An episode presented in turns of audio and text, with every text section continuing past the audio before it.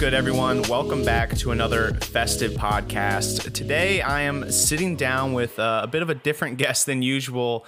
Um, actually, old acquaintance and friend from high school, uh, Aparna Avas- Avasarella. I know I'm messing that up. Um, Aparna, can you go ahead and uh, introduce yourself to our audience here? Um, just give them a little more background as to you know who you are and what you do. Sure. Hey guys, um, I'm Aparna Avasarala. You were very close with the last name. um, I am the founder of Denim Rush. We are a hand painted product company. So that ranges anywhere from clothing to furniture. Um, yeah. And so first of all, uh, let's expand on that a bit more. You know, how do you, um, before we dive into like how you found that creative niche, um, how do you market that? Uh, how do you keep it? Uh, I guess. Uh, like I guess how do you market the the the fact that like you kind of I guess are almost like a services based business but also uh, like a product based business.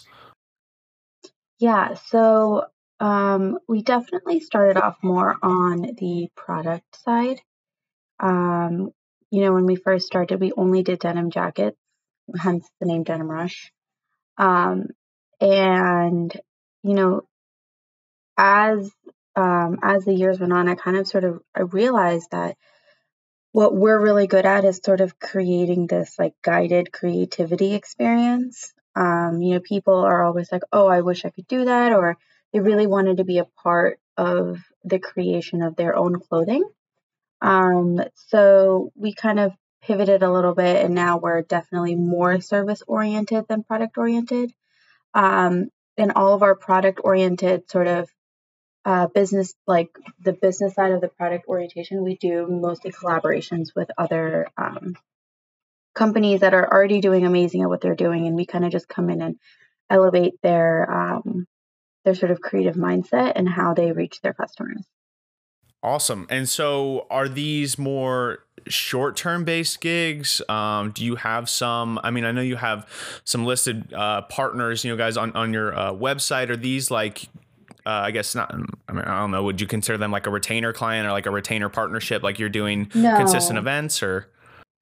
I mean, the events are pretty consistent. They, you just wouldn't, they're not on retainer or anything. Um, so we've been doing a lot of events with Bloomingdale's.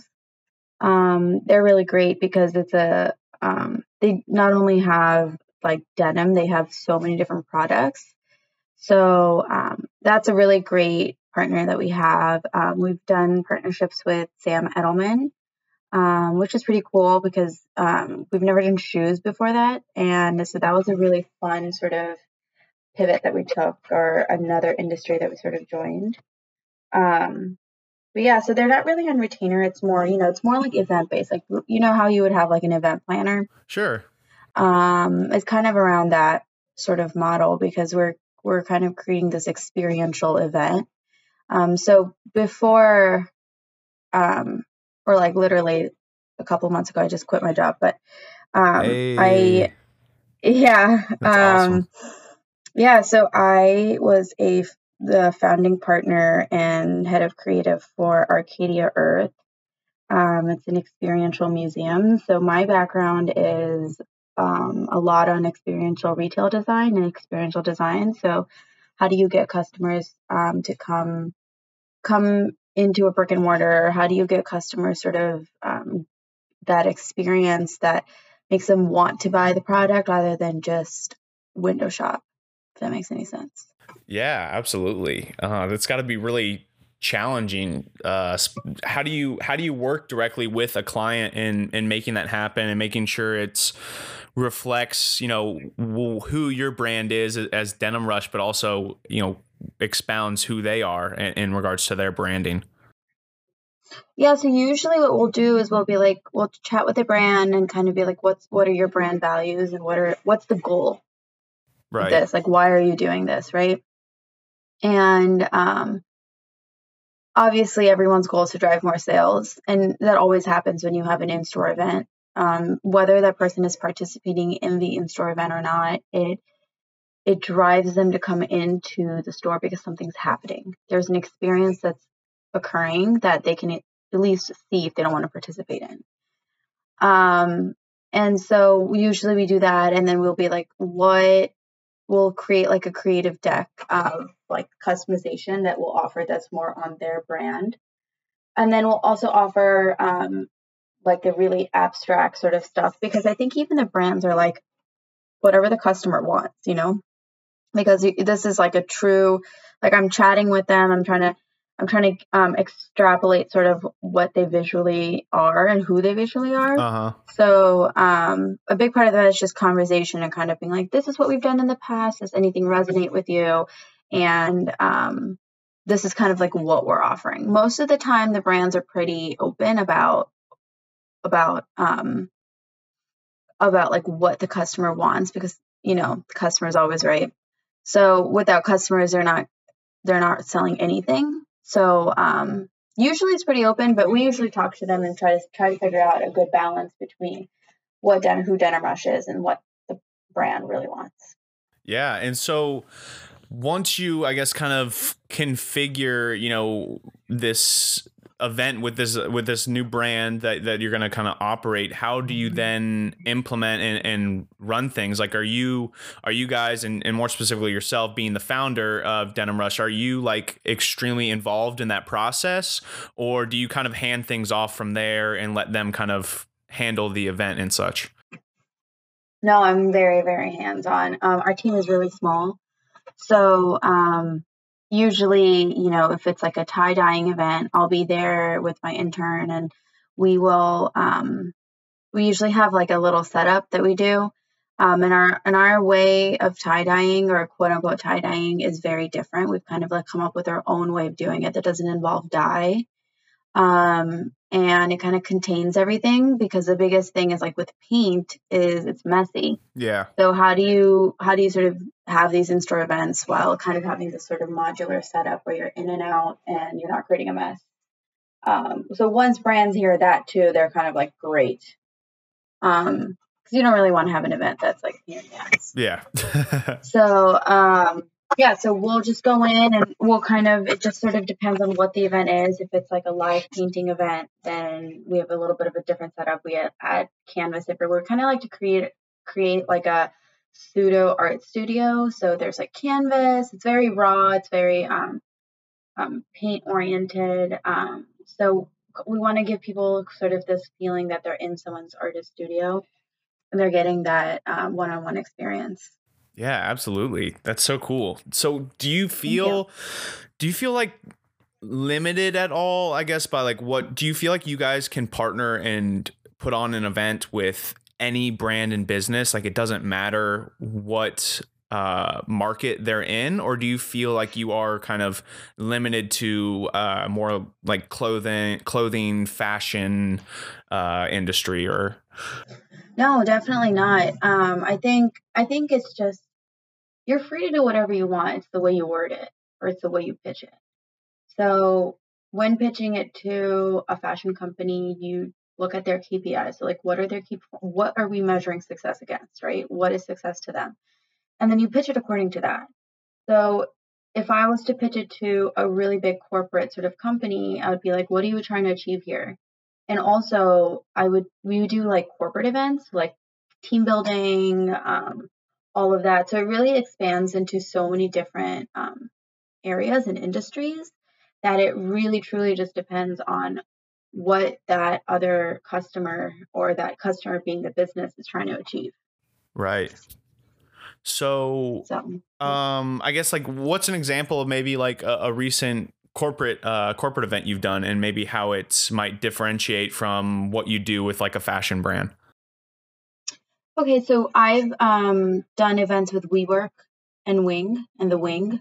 Um, so what we do there is we'll usually set up a denim bar um, like a denim customization bar. Okay. and um, people can either bring their own sort of stuff in like their own denim or their jeans or whatever or um, usually we'll just have like our own hats that they purchase or um, jackets. Sure. And it's kind of like this guided creativity process. Like that's this is stuff that we used to do like in camp or um, kind of just like when we were younger. Yeah. And it just the process of sort of just being like not really having any restrictions to what you can do really helps the mind sort of ease.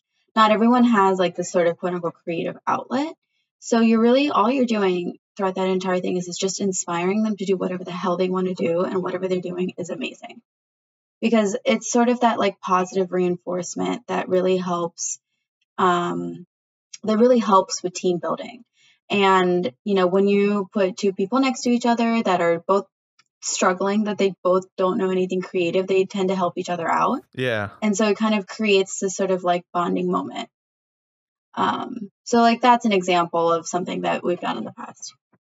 Yeah, it's super cool. I, I love that because like for me, it's I haven't done it, but like that's actually painting is something I've wanted to get into recently because I think it's just like a super I don't know. It's just like you don't have to be very mindful. Like it's something you can kind of like just free flow Totally. and do, and yeah, just be like fully creative, which is um definitely needed. Yeah. you, know? you need those outlets. Yeah. I mean, so the cool thing with painting is like, especially with abstract art, you're pulling a lot of what your subconscious is saying. Um, and that Ah. really, so that really is helps you deal with certain things. That's why when artists they paint, they kind of like, especially abstract art, people are like, what the hell is this? This makes no sense. But Yeah. it's truly a visual representation of what the artist is subconsciously feeling, or it's a really, really, really dumbed down version of what they're trying to say. So that's what we call reductionism. So if um, Getting smart on me now. um, uh, you know, I'm learning about all this stuff. It's really interesting because it's like a big part of this is you learn on the job. You Yeah. that's a part of an entrepreneur. You just kind of figure it out as you go, and then you and you find certain in your head. You find you have these like clicking moments where things are like, oh, I remember I did this a couple years ago. I'm doing this now. yeah. I understand why I did what I did a couple years ago without having sort of this like term attached to it, you know? Um, so it's it's pretty cool. So that's why I think art and like painting kind of has this like power because it it, it it's kind of like this your thoughts are more fluid and sometimes people are like I feel a certain way, I don't really know why I feel this way. Like I don't can't put my finger on it. Yeah. So, you know, like sometimes people listen to music when that happens, right? So music is just another form of abstract feelings. Like if you were to listen to Beethoven, you don't he's not saying anything. Yeah. But you you can definitely feel a certain way, right? totally. So that's kind of how art is, but it's just in a more visual sort of way. So, have you done any events with like nonprofits or like more with like the intent of it being like a therapeutic experience?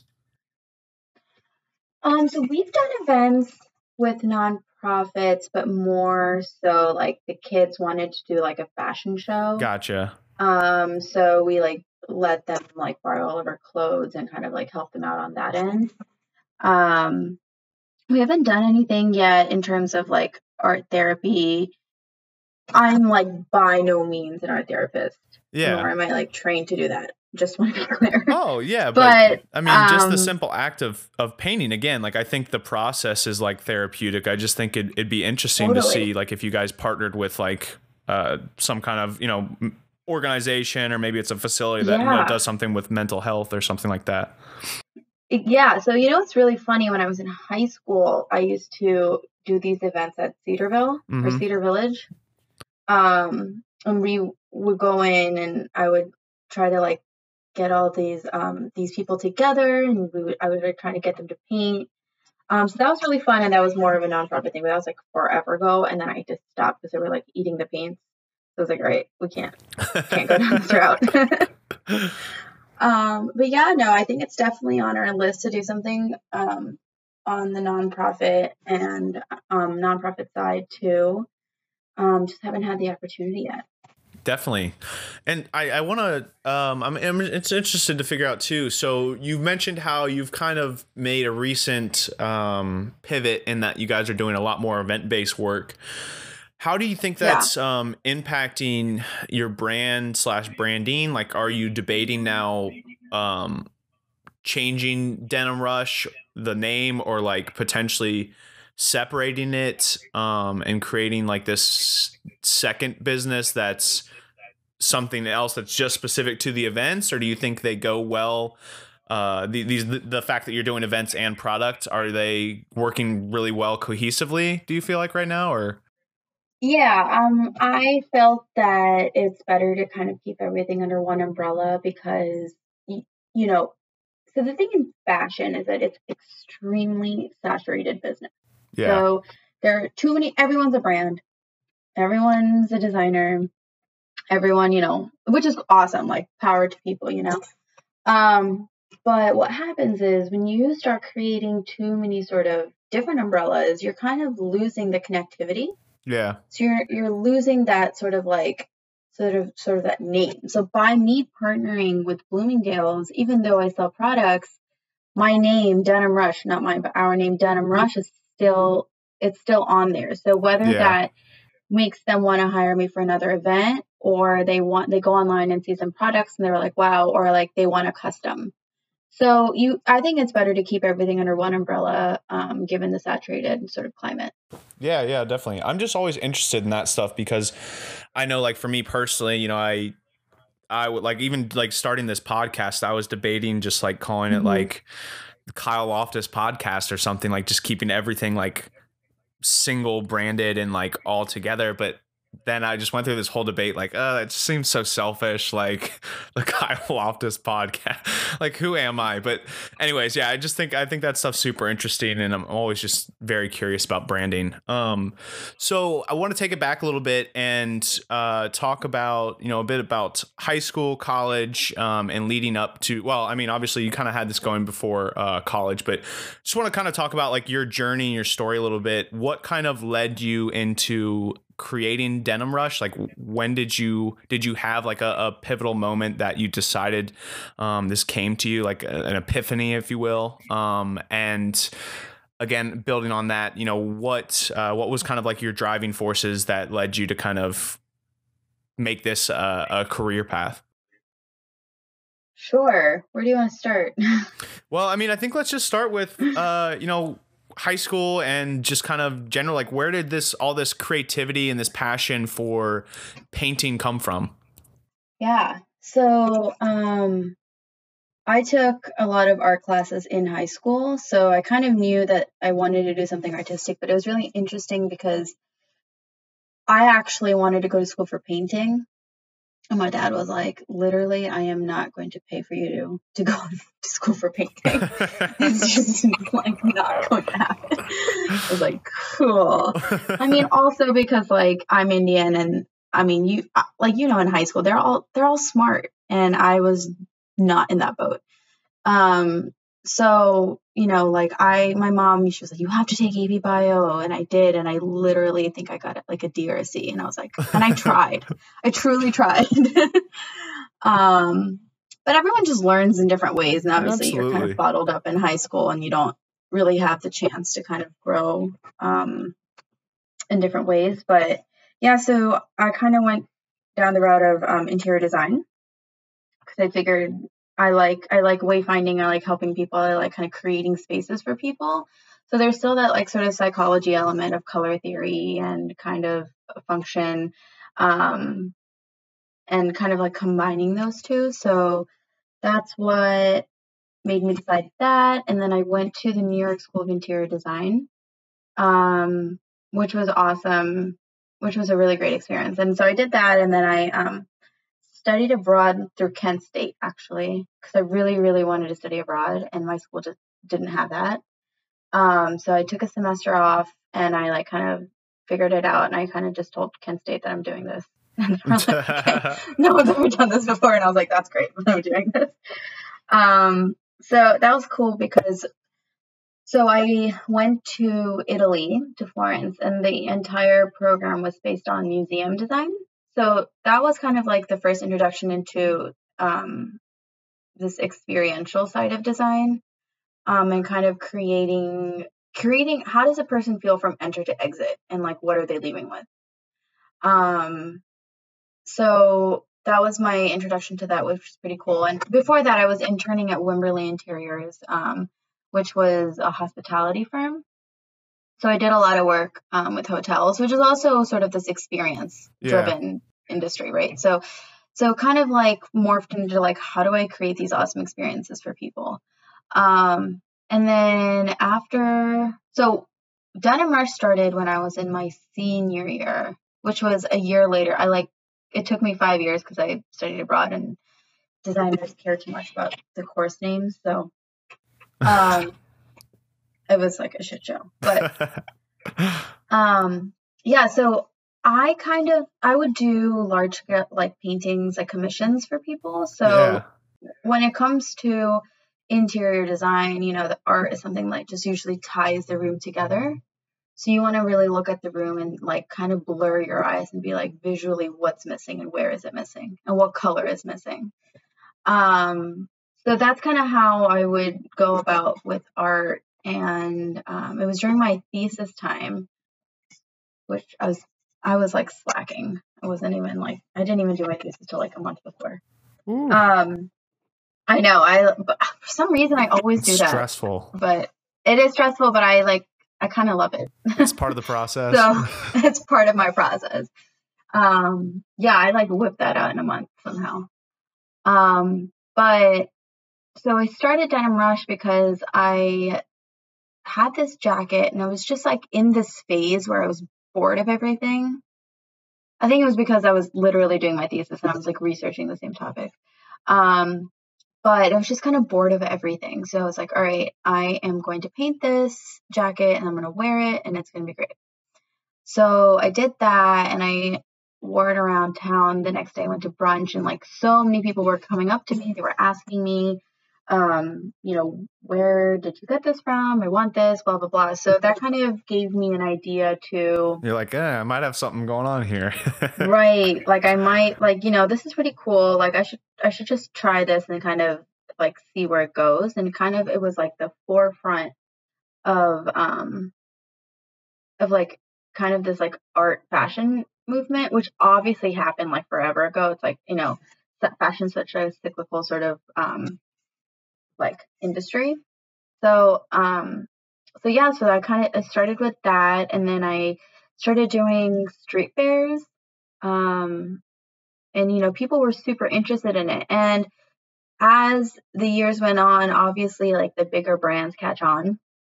Um, so that whole concept of paint on clothes like obviously the bigger brands like you can find it you can find like splattered paint jeans at zara um but you know it's just like it's not personal so they're like i felt like i felt like you know brands are kind of taking the sort of like very personal sort of experience and kind of just making it available to the masses, which is cool, but yeah. it's not, again, it defeats the purpose of it being personal. Absolutely. Like, how do you create a personalized experience on a mass scale, right? That's the challenge. Um, so, so when you were in school, you had uh, before you you know came came with the idea of, of denim rush. You know where where was your mm-hmm. mindset at? You know going going and doing all this interior design work like sophomore year, junior year. Like what were you thinking was was the future for Aparna?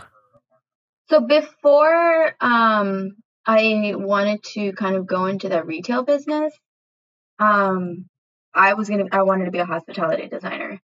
Um, so I was I was on path to work at Wimberly Interiors after I graduated, um, which is like a top firm of hospitality. So like it would would would have been a great choice, and everyone there is like so phenomenal and amazing. Um, and, and then I kind of um, met uh, this guy Valentino, um, and he was doing experiential retail design. So he was like, "Come work for me," and I was like, "Okay, fine." um, but basically, that was the reason why I sort of made that choice was because I felt like I kind of knew where I was going if I was going down the hospitality route because there's you there's just like a path that you follow. You're a junior designer, you're a designer, you're a senior designer, and then you know you're a creative director. Like there is a path, but it takes like a long time to do that. Yeah. And you kind of like the creativity aspect is lost a little bit because you're you're focused so much on the operational side of the design, uh, which is so cool and really really awesome. And like kudos to people who can do that. Um, but I, it just didn't feel like it was for me. so I wanted to also do experiential retail design because I had never been in the fashion industry and I didn't really have any contacts.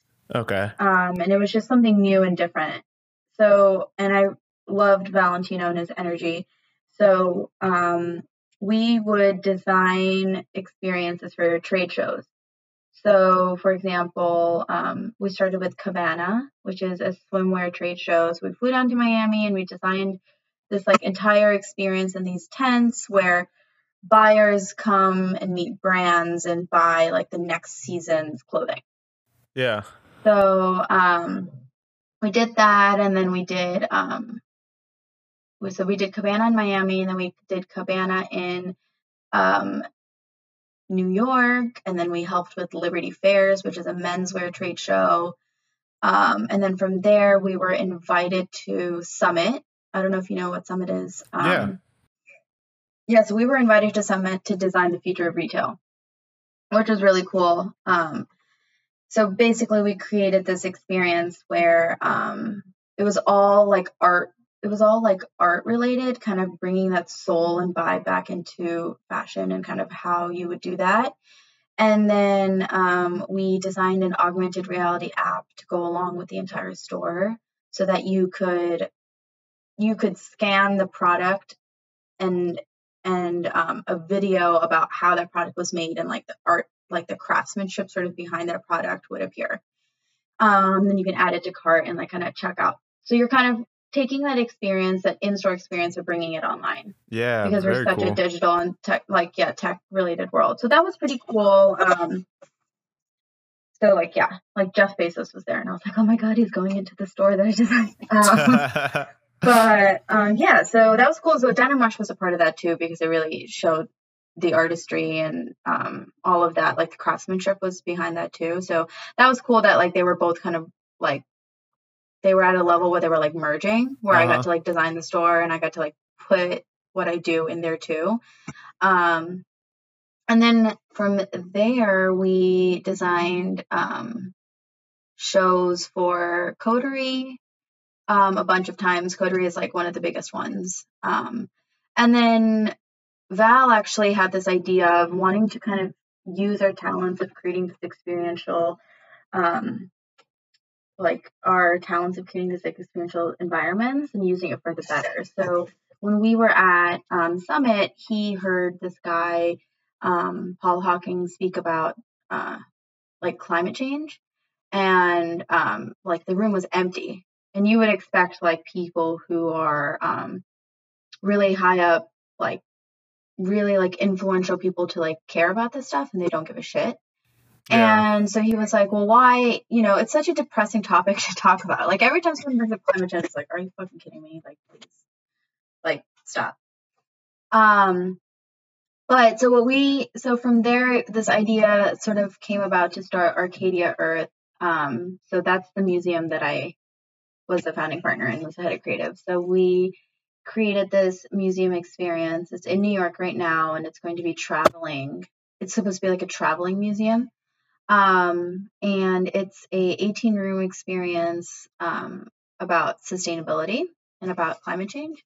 So um, each room delves into like a topic about our environment, and it's represented in like in a very very visual way um, we still have our augmented reality that's like looped in. So um, yeah, so we like did a launch at Art Basel last year, 20, 2018. Art Basel. Um, so that was cool. We created like a bunch of different experiences. We created one at the One Hotel down in uh, South Beach, and then we had one in Wynwood, and then we had a couple in the Fashion District area of Miami. And and then from there we got to create this like really big um really big experience here in New York. So that's still going on and that was such a cool and awesome experience. Very cool. And awesome. Denim Rush, yeah. So so um, like everything at once. So, you know, as that so I guess taking it back to the the development of Denim Rush, like that the yeah. specific day um, mm-hmm. you, you, had that brunch. You, you got all those comments. Still, like, did was there like an epiphany that day? Like, did you realize like this is something special? I need to run with this, or did it kind of um, slowly kind of progress along with the other you know things that you were just involved with? It kind of um, again like it just felt right. You were doing all these other, you know, artistic paths, doing things with painting and these Yeah. showcasing with these events, and it kind of just slowly aligned, or you know, how did how did It that slowly aligned for sure. It definitely slowly aligned. I um didn't expect Denim Rush to like be anything when I first started it. Um I was just kind of doing it. I didn't um didn't click or understand why I was doing it or like what I enjoyed about it. Um, and then slowly, like as my experiences went on, and kind of I was able to go through all these like business experience, like how do you grow a business, and like how do you how does like the industry work, and all of that. After I kind of learned a lot more about that, I decided to take the leap and um, try to do it full time. Yes, love it. Um, and so you just recently uh, quit your other job. Um, Yeah. So so we're doing Denim Rush full time now, right? Yeah, I'm So- also working on um, another company, but I can't talk about it yet. Ooh, very cool. Um, I'm sure that's Yeah. going to be super exciting. But um, first off, congrats again on, on you know being full time with uh, Denim Rush. That's very cool. Um, super rewarding. So let's go ahead and talk about that transition a little bit. You know, what's it like transitioning to kind of being in full control of uh, your schedule, your freedom, your business, all that stuff? So it kind of sucked, like in the beginning. it totally blew. Um, I think first of all, when I quit my job, I I was working almost um, like I would I was only sleeping like three hours a day because we had to open this Ugh. museum. Yeah, Jeez. uh, it was super intense. So like I like when I quit, I was like, I need my bed. I need to sleep. um, so kind of after I did that, um, it, you know, it's really interesting because I'm not someone. I'm very like passionate about what I do, and I love what I do, and I'm, I, I have this like go getter sort of attitude. I think definitely just from living in New York. Um, but it's super interesting because it's like you're basically just selling yourself and you're selling your business to different clients, right? That's how you that's how you like get clients. And this world of sales is like it kind of sucks because you or you have to change your mindset so it doesn't suck, right? So you're kind of like constantly emailing people, "Hey, did you have a chance to look at this? Did you have a chance Yeah. to look at this?" Um and like to me like I'm like, "Wow, I'm really annoying." But, you know, that's that's what you have to do Yeah. that's that's how that's how it works so that kind of mindset like changing my mindset of like i'm not being annoying to know that you're doing this for your career and you're doing this for your business so that was um that was definitely challenging but it's i'm working on it. I'm getting better at it. So what have been um what have been some of the biggest challenges you've faced uh you know with running running this business uh you know full time and I guess now actually before I get there what I'll real quick I want to know did you just take um a leap? Did you finally like just decide okay I'm I'm done I'm ready to do Denim Rush full time or did you do it from like a practical standpoint? Like you had a certain amount of money saved up in your bank account um you had the certain you have a certain amount of sales or you know general um, revenue coming in through denim rush that you felt was like a safe amount to make that jump? Like did you have things in place or were you like okay it's just time? I just did it i love um, that I think I think that I have enough leads and I have enough um, traction. But you know, I've had I've made it this this is like how I put it. I was like, you know what, you made it this far doing this like half-assed essentially, right? Yeah. Because like this was not your full time. So imagine how much more you can do if this was your full time. absolutely So kind of and like my parents are super supportive and like my entire family is like on board and they're there to help with anything which I think really helps kind of having this support system. Um and my friends are awesome and everyone everyone just kind of like shows up when I need it, which is like such a blessing. Um but yeah, so it was kind of just like, you know what, I could keep doing what I'm doing, which is also awesome, right? I wasn't in this like stage where it's like I hate my full time job, so I have to go to my part. You know what I'm saying? Like Sure. I'm, I, I wasn't in that sort of like dilemma. I was like everything that I was doing is amazing, but I was kind of like I'm not going to be able to do something for myself if I don't take this leap of faith now. And, you know, I'm young, I don't have any dependents. This is just the time to sort of do it and kind of see how it goes. And you give yourself deadlines and you kind of, you kind of just like make it work and make it happen. Um, and then also because of this other company that I'm building, it was like I like needed to drop one thing. I can't do three things at once. That's too much. gotcha. So, um, but yeah, so like that was kind of like my moment where I was like, you know what, this is the perfect time for me to just sort of like try this out. I'm gonna regret it if I don't. And yep. Um, now you won't. You can always get another job, so it's fine. And you know, I it's funny. I think it goes straight back to what you were mentioning earlier. You know, it's just that uh, I think it might just be a bit of what works for you. You know, you like putting yourself uh, back against the wall kind of mindset. So now you're you have mm-hmm. to you have to succeed. I, I, like that. Um, so you know now that we're doing this full time, um, what have been some of our biggest things? Um, uh, I guess like learning curves uh, that we've kind of been struggling with running this business. Uh, maybe even more specifically, like catered to running like a clothing company. I know again you're doing yeah. more event based work now, but I would love to pick your brain on the issues with like um, you know, having stock like having having clothing yeah. like where to store it. Like did you operate through a warehouse or did you have it all yourself? How oh did you gosh. handle when... shipping? Like that so, all gives me a headache. Yeah it is the true headache. And uh, my apartment was literally everything. I have pictures of my apartment. It's like it was like atrocious, you know, like there was clothes like everywhere. There's and it's not just clothes, there's paint everywhere. Like yeah. literally my apartment would look like a scene from Dexter. and um Savage. but you gotta do it you just had to do what you had to do, you know? And like there's just like everything was tarped. Like my bathroom at one point there was just like paint running everywhere. Um whatever that's what i had to do yeah so, totally. Um so yeah so now i'm actually like in between new york and dc um and all of my inventory and everything's in dc right now we're just trying to get rid of all our all of our inventory gotcha. to focus more on uh, collaborations so not really hosting anything in house but enhancing other people's products like i said and events so um, that's what I mean where I'm still doing products, but it's more um, collaboration based. Gotcha. So, like limited time sales on your website with those products as well, or will they only be available through that company, through the company you work with? They'll be available through that company. Yeah. So we'll still have our like our sweatshirts do really well.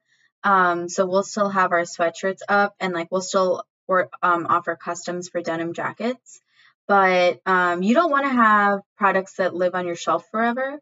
So the goal is to circulate that as fast as possible. So how do you get something in and out, and how do you shorten that circle?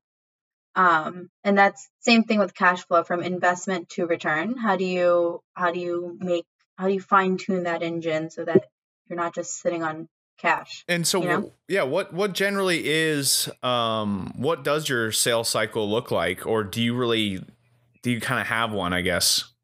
You, I mean, it's so like I don't really have one to be yeah. honest. Um, it like this custom business is really interesting. Um, yeah. because you know you the thing is like I said like you, I could have just I could just have products and sell products, but that's not what Denim Rush is. Denim Rush is like we're offering you a custom sort of piece. So why would I have pre-created products online and that be my business, yeah. like my main business? You know, the goal is that I want to be able to reach a lot of people and I want to be able to create this sort of like one of a kind pieces. So like that's true with collaboration because you're kind of putting this unique sort of piece in a store that doesn't have unique pieces, for example. So you're reaching a different level of customers and people that you wouldn't reach like normally reach through like my website because everything on my website is like handmade. That makes any sense. Yeah. So how did you go about? Uh, what was your process to go about finding, um, you know, someone to handle inventory, um, picking your shipping method? Like, did you just dive into a bunch of research, Google Google the shit out of everything, or like, yeah, did you have a mentor? I did. Just Google. I literally Googled the crap out of everything. A lot of trial and literally everything. Yes, super trial and error. Um, I mean, what was interesting and cool was that since I was doing um, kind of in the fashion industry a little bit, I was able to see and learn how other brands do it and kind of pick their brain. And like, I didn't even know what a line sheet was. Like, I didn't know what anything was. So, yeah. um, so that was like cool that I got to learn about all of that. And I just like, like, you know, I have friends in fashion. So I was like, how did, how do you guys work? Like, how does this work? Um, and, you know, I use Shopify and they were super helpful and like fulfillment and all of that. Um, but yeah, you kind of just have to figure it out. I mean, that's what I did. Um, to just kind of like make something work. You know, everyone has a certain, every like fashion brand definitely has a certain way that they do things. And there's obviously a right way, as in like what's always been done. But when you're a small business, you kind of, you just have to do what works for you. Definitely. Um, and so with with the business being you know what it is, um, being something that's so like customized and original mm-hmm. and unique, how how are you planning to scale this? Uh, you know, especially with you being such a prominent you know face and, and figure with the brand. Yeah. You know, being at these events all the time, kind of helping run those things. What, what's yeah. your plan to scale? So that is a part of the new company that I'm working on. Gotcha. Um, okay. So I'll leave it at that. But okay. eventually we're going to figure out there's definitely a way to do it. And we're definitely going to bring that to the world. Can eventually. can we can we at least expect um uh this new company in 2020? Um yeah, it will definitely make an appearance in 2020 for sure. Very cool. Right on. Yeah. Love it. Yeah. Um, so what if uh want to talk a little bit more about uh, you know, personal life, personal struggles with running the business. You know, I know that's something I sure. definitely have struggled with. Um, you know, being an entrepreneur for about three years now. What has been some of the hardest challenges for you uh in regards to work life and uh personal life balance? Um, it was it's literally having a balance is yeah. a struggle. Um, I hear you there. but yeah, it's like it's like a mindset thing, right? Because it's like it's like yeah, you're fluid in the fact that you can set your own times, but it's almost like really important for you to also work in the times that other people are working in and not kind of yeah. like I mean, obviously you're going to work more, but kind of um being in that because like a big part of it is meetings, right? You're just like constantly meeting people, you're constantly having to network. So um that's been that's been like a challenge of just figuring out like what my mindset is and kind of sticking to it. Like having a routine. That is so hard. I did not realize how hard it was to have a routine. Ooh, I love routine is like how I survive. I'm like hooked on my habits now. That's awesome. That's like literally amazing. And I so strive towards that. I've never had a routine my entire life because I've everything like I didn't even know where like even now like I don't know when I'm in New York or when I'm in DC. I also don't know like who I'm um gonna meet, who I'm not gonna meet. Like I don't know what meetings I have. It's like so it's so random. So trying to come up with a method to the madness is definitely challenging.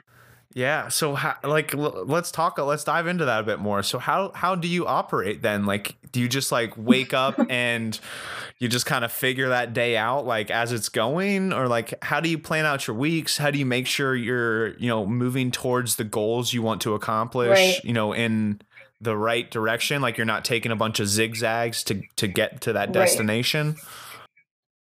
So yeah, so definitely unfortunate thing is that there's zigzags will occur no matter what, um, especially in like a startup world, um, because you want to you want to test as fast as you can so that you can learn as fast as you can. Um, but yeah, so like usually what I'll try to do is I'll be like, okay, what am I trying to accomplish this week, and um, and like break that down and try not to think too far ahead because it's so overwhelming. Um, so my friend actually told me this like really amazing quote that the Marines have. It's like like um three steps forward, right? So like when they when Marines like go into um to like you know when they when they do their thing, um they they always like team three feet in front of them before they move on to the next three feet. So that's a really cool mentality that I've been trying to adapt is like, okay, what are the immediate things that need to happen in order for the big thing to happen? Right. And so, like, and just like kind of giving myself goals and like managing myself how I would manage others is be more goal oriented and not micromanage um, like my exact time of when I want to get it done, but kind of being like, all right, so your goal is to finish this by Friday, so you better figure it out by Friday. Like that needs to happen.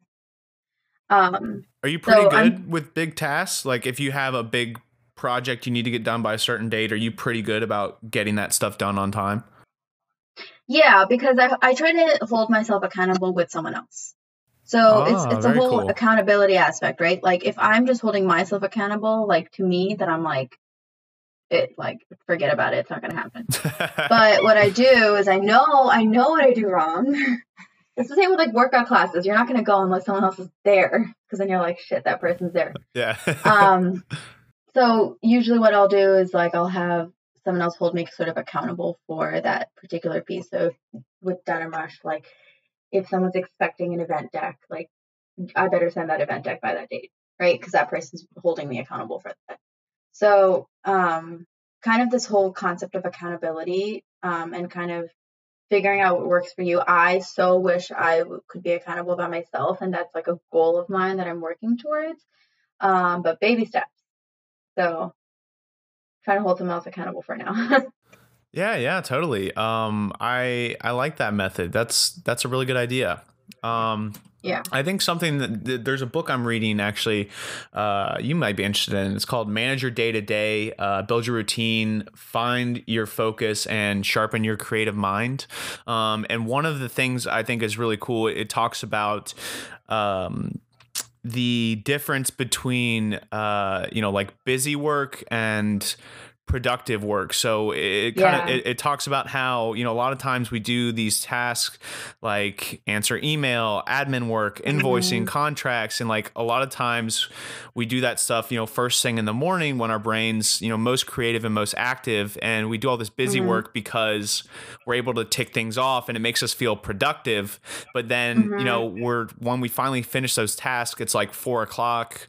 We our brain is kind of mm-hmm. died down. We don't feel like creative anymore and the our drive to create that project or make that painting kind of ceases and i know this that was a big thing with me with video projects and mm-hmm. so the past like three or four, four weeks now i've kind of changed up my routine and i save like email reading all that stuff I don't do till like 7 p.m. now. And so first thing in the morning, like I, I go to the gym and then like I'm just creating video content or I'm doing editing until mm-hmm. essentially like 5 p.m. And it's just the level of productivity and things I've gotten done that actually like move my business forward, like making a, mm-hmm. a brand connection or finalizing and pushing out, you know, a new commercial project is just like tremendous. Mm-hmm. I, I, don't know if that's something you struggle with, like doing too much busy work and not like kind of pushing off the big work because, you know, sometimes mm-hmm. we just mm-hmm. get too intimidated.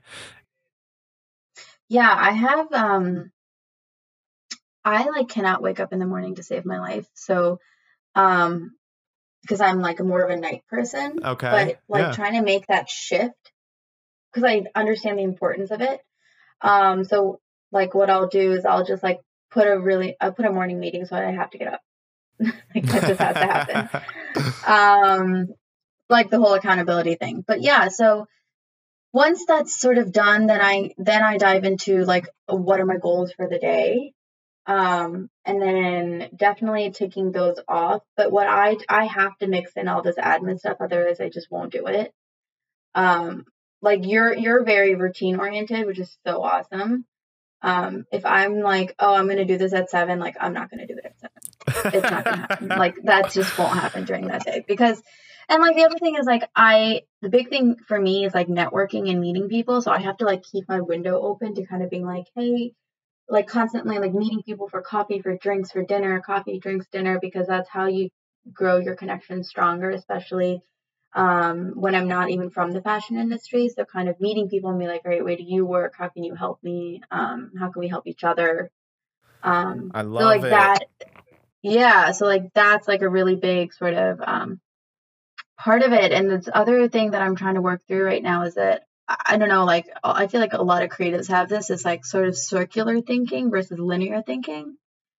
So um, constantly thinking the same idea and like not moving forward. You're like thinking, thinking, thinking, but you got to like take the leap and you have to like pierce through that circle a little bit to kind of go to the next quote unquote circle, right? So yeah. like how do you move your ideas forward rather than just constantly in the like whiteboard phase? Yeah. Um, which is like something I've been struggling with, but I feel like I'm doing better, so it's good. It's uh this is actually I just listened to uh my buddy Edward Lee's podcast uh mm-hmm. and he talked a little bit about this book called Atomic Habits, which is my next read. But uh one of the mm-hmm. things he talks about actually was kind of interesting. He talks about um the the author from the book talks about essentially making uh one percent kind of changes every single day. Yep. So rather than making or trying to make big changes, you make the one mm-hmm. day after day after day, and after mm-hmm. you know mm-hmm. look you look back, you know, sixty days later or after the full year, you've made mm-hmm. exponential mm-hmm. amount of progress. Um, so yeah. I think you know that's a that's, that's actually, a method.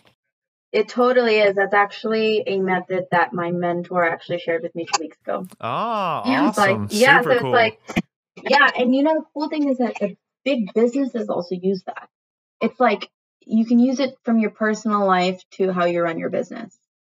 Um, and how do you make your business more efficient?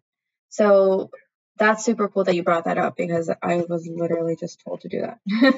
cool. Um, I'm writing two things down before I forget. So, uh, one, uh, I want to talk about your mentor. Um, let's talk about yeah. that a little bit more. How how did you find your mentor? Did you kind of just come together? Um, how much has your mentor helped guide you and impact the success of your career path and maybe even you know your personal life? I know for me personally, mm-hmm. um, mentors have been a, a huge thing for me. Just like making the right business decisions before I make the wrong mm-hmm. ones, and mm-hmm, mm-hmm. um, just how to stay motivated when I'm feeling in a creative rut, etc. Like mentors have just been big for me, so I'd love to hear your personal experience and maybe how our audience could benefit from a mentor. Yeah, so I was connected to my mentor through my dad, um, and he is so phenomenal and so humble and has so much experience just and I think that's the cool thing about them about a mentor is like the experience, right? Absolutely. How much have they gone through and then sharing the failures, why things failed and how did they learn from that. So building this like um failure to measurement to success sort of like path um and kind of seeing it from another perspective.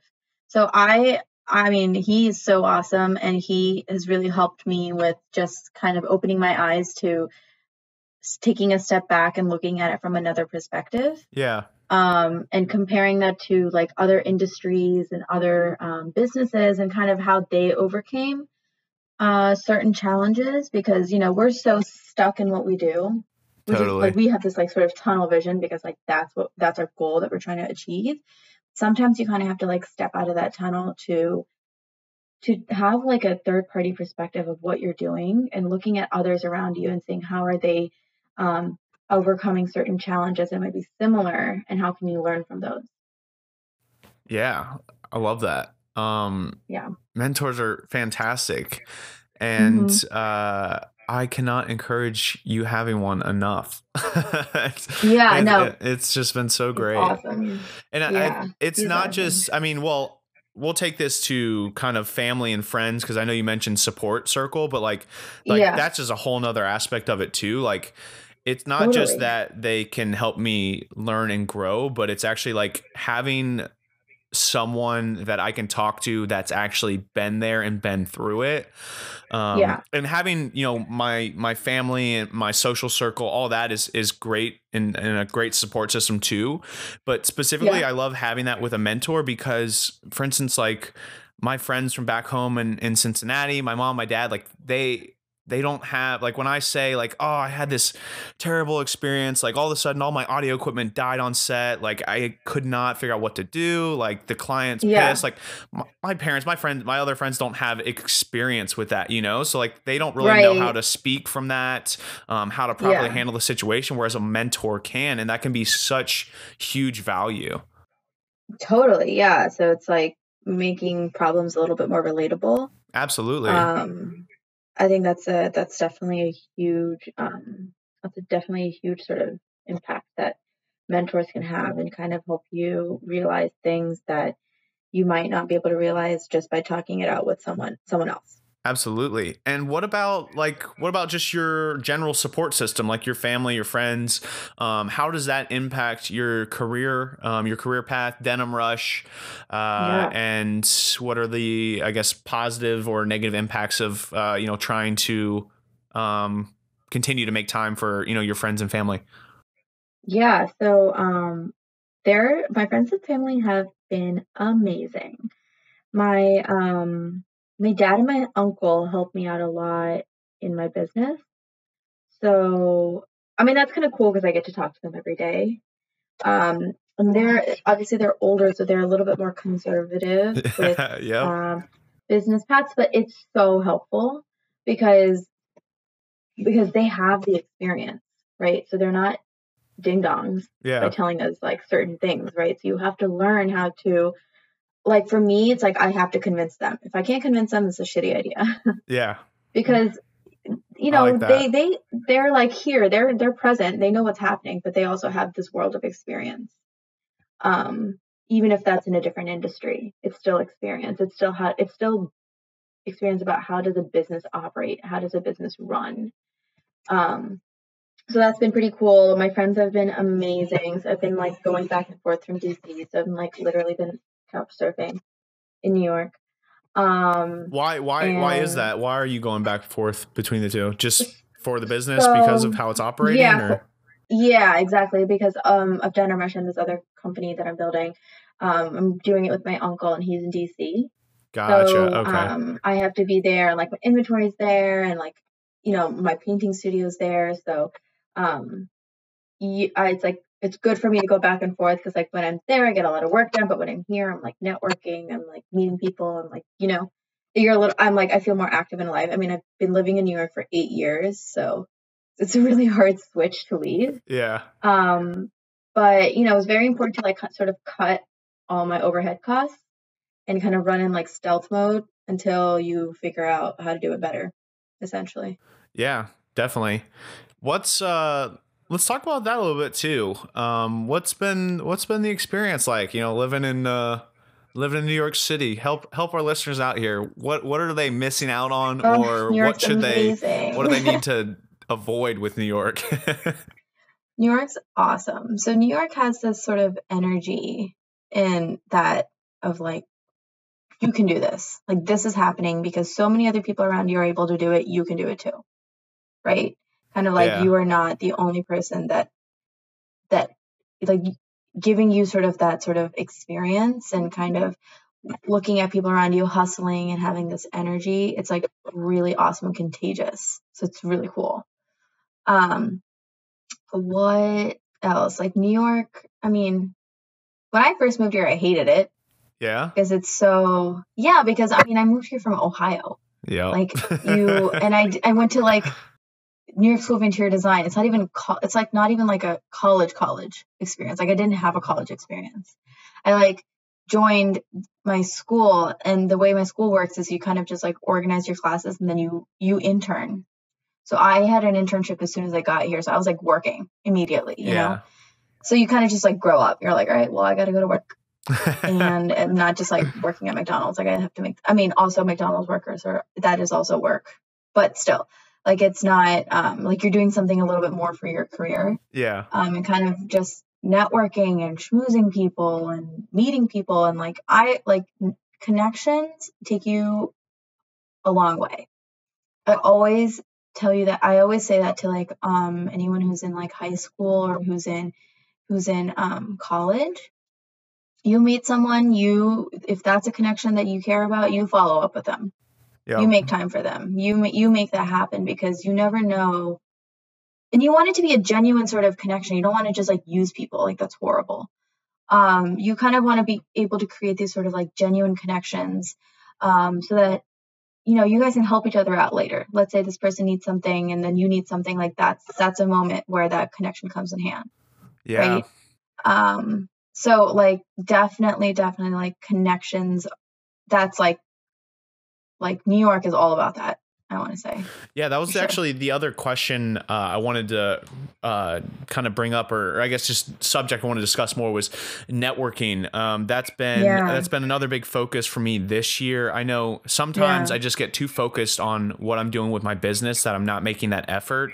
Um, yeah. and I totally agree with you. Like, it just meeting like one new person a week what that could do for your career you know a year exactly. two years down the road and i mean honestly that's exactly. a that's a big part why i'm running i'm doing the podcast is one you know i mean mm-hmm. i just i thoroughly enjoy it i get to pick people's brains in other industries get mm-hmm. new creative insight but it also again mm-hmm. like it's one of the easiest ways i find to build my network like what better way to get an in with a company or person you want to work with than inviting them to talk and brag about themselves for you know an hour yeah. or two hours rather than being like hey hire me to shoot this video video for you like right. And you're kind of like you know like especially if you're an entrepreneur um in like this age you want to you well you want to help others. Absolutely. at least i do. Like i like to help others who in any way shape or form that i can. Um and you know like as an entrepreneur you are every department. So you're yep. also business development right? So like you that's a hat that you have to wear. Um networking just helps helps like you make that next connection for your next business deal. So it's a huge part. It's a huge part for sure. Yeah. So how do you how do you go about that? You know, what is what is your process? How do you utilize oh events gosh. or finding events and social media? Because I know for me, you know, I've talked about networking with other, you know, multiple other guests on the on my podcast here, and I know something. Some of the feedback I always get, you know, is like, well, it's it's easier said than done, Kyle. It's like you say network, but like, how do you actually network? You know, and so I know. Oh my like, gosh, you for, just DM people. Yeah, exactly. You know, for my process, so I, you know, social media for me is distinctly like I use um, content from like literally like if I'm already following someone, uh, you know, I'll use mm-hmm. the uh, what is it the like the click down arrow that you see like um, people you're likely to be interested in, or I'll go through their mm-hmm. comments and I'll see who's commenting, and then I'll go check out their pages and start connecting with them. Mm-hmm. Um, as for like events, you know, I look for local events that are either in the arts community or more specifically yeah. catered to like photography and film because photography and film is my realm, but like if it's in the arts community, in the creative community, whether it's like a fashion show or something entirely different, like right. there are businesses, brands, and creative minds there that like I can benefit yeah. from. Yeah. So um one thing I like to I like to go to talks. Okay. So um that's pretty cool way to meet people. Like usually they'll have talk you'll like learn a lot about during the talk and then you'll just like you just have to force yourself to meet people. You have to literally force yourself because it's so easy to just do something and go home. Yep. Um, and you kind of just have to be like, all right, you are here, you are going to meet one person, you are going to get their number, and you're going to follow up with them.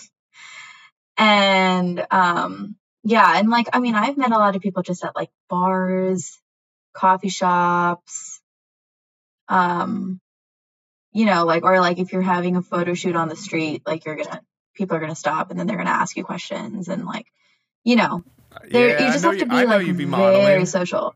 you know what? It's uh, like better me than someone else because I can't pay them. So hey, like, that's, that's a, just the that, reality. that's a whole nother career path you could take for sure.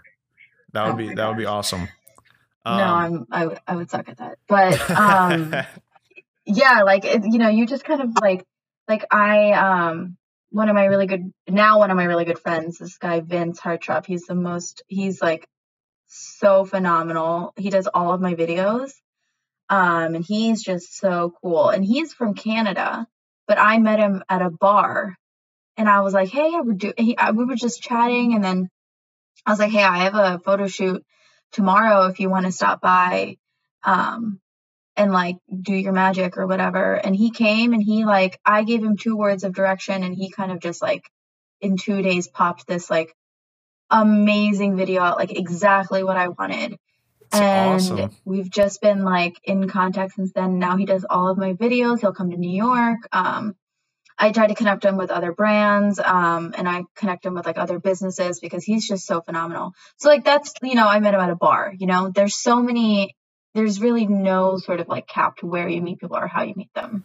Yeah. And I'm sure, like, as you mentioned, now you're recommending him to other brands and businesses too. He didn't have to ask totally. you to do that or anything. It's just from having no. that, that trust and that relationship. Yeah. I mean, and he's just so awesome and I want him to grow so, so much. And, um, so uh, like anything I can, like I said, anything I can do to help anyone is just, that's just the mindset that I have because I, I would want the same too. Like I, like I would want others to help me. So like if you can help someone else too, like that, that's just so important. I think that's so important, especially as an entrepreneur. Yeah. I mean, I'm a I'm I'm a big believer in karma and especially like in the business world, uh, you know, giving back and not mm-hmm. just giving back, but I also think intention, like what mm-hmm. what is your intention whether, you know, it's putting out a product, an event, a video, like mm-hmm. what is your true intention behind that? I think people mm-hmm. Are really really good at recognizing that stuff. And so if your intention is not in the right place um well then you're not going to win anyone over you know?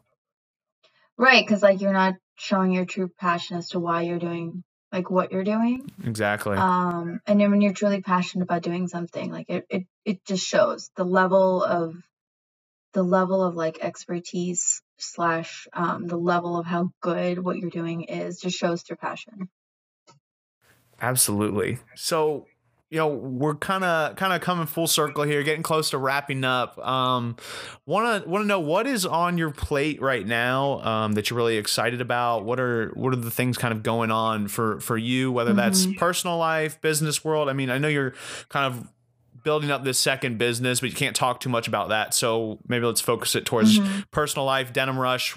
What are we working on right now? What are we really excited about? Yeah, I'm so we have a couple of collaborations on track for Denim Rush that I'm pretty pumped about. Um, those will come out soon. They'll come out before the summer. And then just working on kind of doing this events and kind of like realizing that that's my focus and um, diving right into it. So it's pretty cool when you do an event and you're connecting with new people. So it's it's really exciting. So I'm pumped to do many more of those this year, hopefully. And um, yeah, that's basically it. And obviously the other company, but I can't talk about it.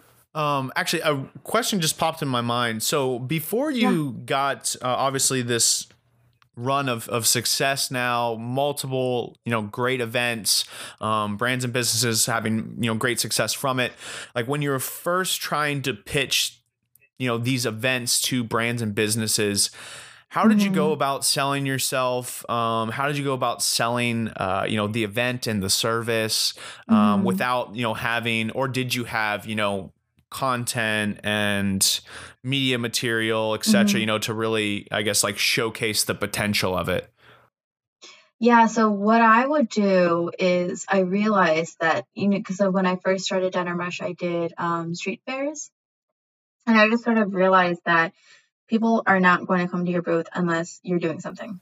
Yeah. Like people want to see what you're doing or how you're doing it. So I would do these live paintings on the street and I would turn around and there would be like literally 200 people behind me. I'd be like, holy shit. That's awesome. Um, yeah, this is really cool, but people want to watch, people want to watch it all happen. So that's how we started doing that. And then that led into doing events and live events.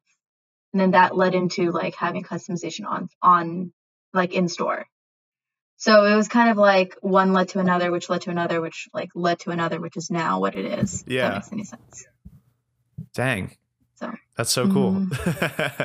it was cool, and I just kind of did it because I was like, no one's stopping at the post. so I, like, I was just like, all right, well, I'm just gonna start painting again.